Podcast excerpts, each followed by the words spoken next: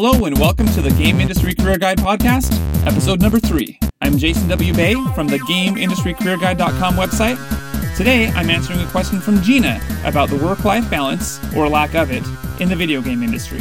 Gina asks, I've read some really negative things about working in the game industry, like you will be expected to work crazy hours and basically lose your life outside of work. Is that true? This is a great question, Gina. What Gina is talking about is what people in the game industry call crunch time. It's when people on the game team are expected to work really long hours, sometimes up to 80 or 90 hours a week, in order to finish their work before a certain date. So, first, let's talk about why is there a certain date? Well, for most game projects, they're driven by deadlines. A certain amount of work needs to be finished and delivered by a certain firm date. For example, maybe there's a big game industry convention coming up like E3 or GDC, and the game team needs to get a demo of the game finished in time to show the industry press at that convention. Or if the game is tied to the release of an upcoming movie, then it needs to be done in time to be on shelves and ready to sell when the movie's released. So there are dates, they're fixed in time, and if the game team doesn't get all the work done on time, some pretty bad things can happen. The first thing that can happen is they might not have a build of the game to show the press. So that, why is that bad? Well, a big part of selling video games is people knowing about the video games and getting excited about it. It costs a lot of money to advertise and market the games, and so game companies like to get as much free press as they can. So they don't want to miss out on having their game talked about for free in the gaming media. And that means that they need to be ready to go and to show a build of the game to game journalists. So the game journalists will think their game's really cool and they'll write about it and give free press to the game company. Or if the game is tied to a movie, like let's say there's a new Harry Potter movie coming out and they want to make a new Harry Potter game to go with it. Well, the game needs to be ready to play by the time the movie is in theaters. So when somebody goes to see the movie, they get excited about the movie and they come out and they want to buy the video game. If the video game is not for sale, then what happens is the companies that are making the game, they lose out on those sales. And that translates to a lot of money. Video games make a lot of money when they're tied to a movie and they're released at the same time as the movie. So it's very important to the video game executives that the game's ready to go when the movie's released. Sometimes game teams are hired by other companies like publishers such as EA or Nintendo, and they're paying the game developer to make the game. When a publisher contracts a game developer to make a game for them, part of the contract is that they have a series of sequential dates that are called milestones, and those are specified right there in the contract. So they say you need to get this amount of work done by April 30th, this amount of work done by June 30th. And if the game teams don't meet those dates, then they are breaking their contract, and that could lead to them not getting paid on time. Not getting paid on time can be bad for a game studio because it might mean they can't pay their workers, or it might mean that they miss a Costco shipment and the developers run out of energy drinks and red vines. So maybe it's not so bad. But it's good business to get your work done on time and get paid on time. So that's why it's important to hit those milestone dates that are set forth in the contract. So it's very important to deliver the areas of the games that are promised by the dates that are promised. So now let's talk about what sorts of things would make a dev team miss a date. The most common thing, I think, is that the development team maybe miscalculates how long it will take to do the work. It's very tricky to take a bunch of people, anywhere from 12 people to a few hundred people on a game team. It's very tricky to have that many people and be able to figure out how long it's going to take them to do a certain amount of work. It's a very hard, challenging problem. People spend their whole lives trying to get better at it.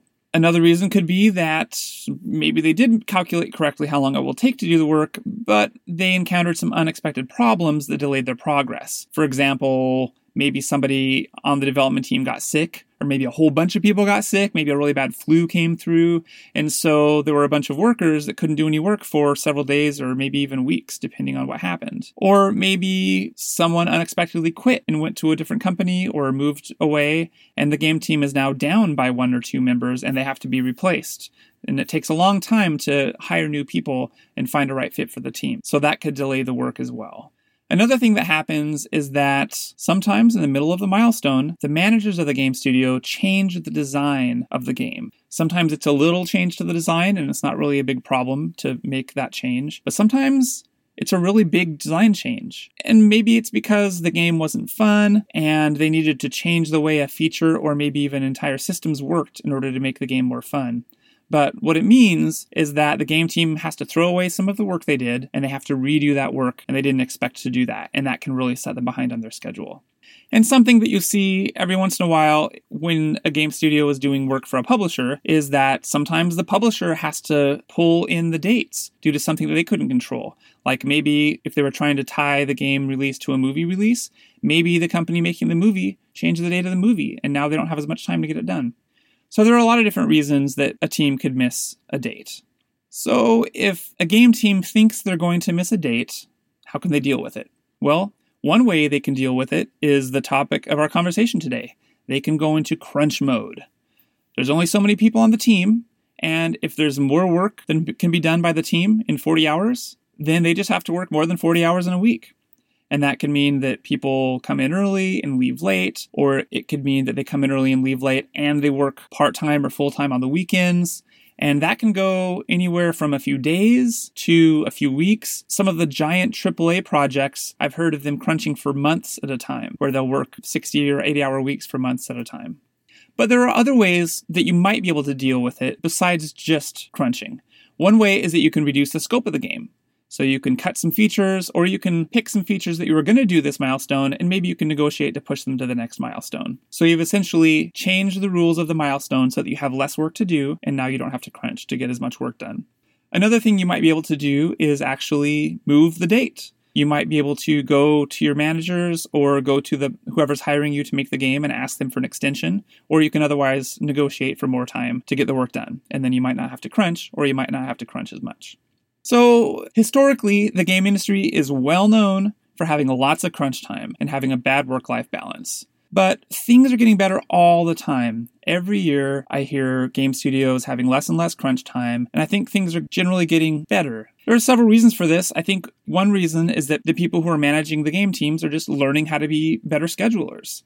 There are better scheduling tools available, and as people in the industry get more experience estimating work and doing things like negotiating contracts and planning the work that needs to be done, they're getting it right more often. But there's still a lot of crunch time. I have a lot of friends at different game studios around the world, and I often see Facebook posts from them working on the weekends or working late at night, so I know that crunch is still happening, but I do think that it's happening less than it used to. So, how can you avoid working at some place that crunches a lot? If you want to work in video games, but you don't want to crunch all the time, how can you work someplace that doesn't crunch a lot? There's a few ways to do it. One of them is that you do research on the companies before you take a job. One good website for researching companies is called glassdoor.com. And that's a place where people that work at game companies and any company really can go and make complaints about their company or say good things about their company. So if you go to glassdoor.com and you look up a game company that you're interested in working at, you might see some reviews from people there and you can get a sense of how often they crunch. You can also try to talk to people that work at that company. You can use LinkedIn is a great resource for finding people that work at a certain game company, and then you can email them through LinkedIn and just ask them for their opinion. Just say, hey, I'm just starting out in the game industry. I'm kind of interested in working at this company. What are your opinions about it? And maybe they'll open up to you and give you a little insight into the company. Another thing you can do is that when you are interviewing at a game company, you can just ask them. Just ask them, how often do you guys crunch? How many hours per week do people usually work? You can ask them, What's your approach to a work life balance? And when you hear their responses, listen closely and see if you can get a sense of whether they feel like it's a problem there or whether they feel like things are good. Another thing you can do if you're going in for an interview is you can just look around the studio for some warning signs. Look around to see if the people working there have bloodshot eyes, like they were up late the night before. Look around to see whether people are walking into work kind of late and kind of looking like zombies, like they're just exhausted. And look around for like empty pizza boxes and soda cans lying around everywhere, which is a pretty good indicator that people have been working late and ordering pizza and drinking a lot of caffeine to keep themselves awake. And if you see any of those things, maybe you should keep interviewing with other companies and not take a job at that company if a work life balance is especially important to you. Thanks to Gina for the question. For more information and inspiration about getting a job in video games, you can go to my website, gameindustrycareerguide.com. And thank you for listening. I'll see you next time right here on the Game Industry Career Guide podcast.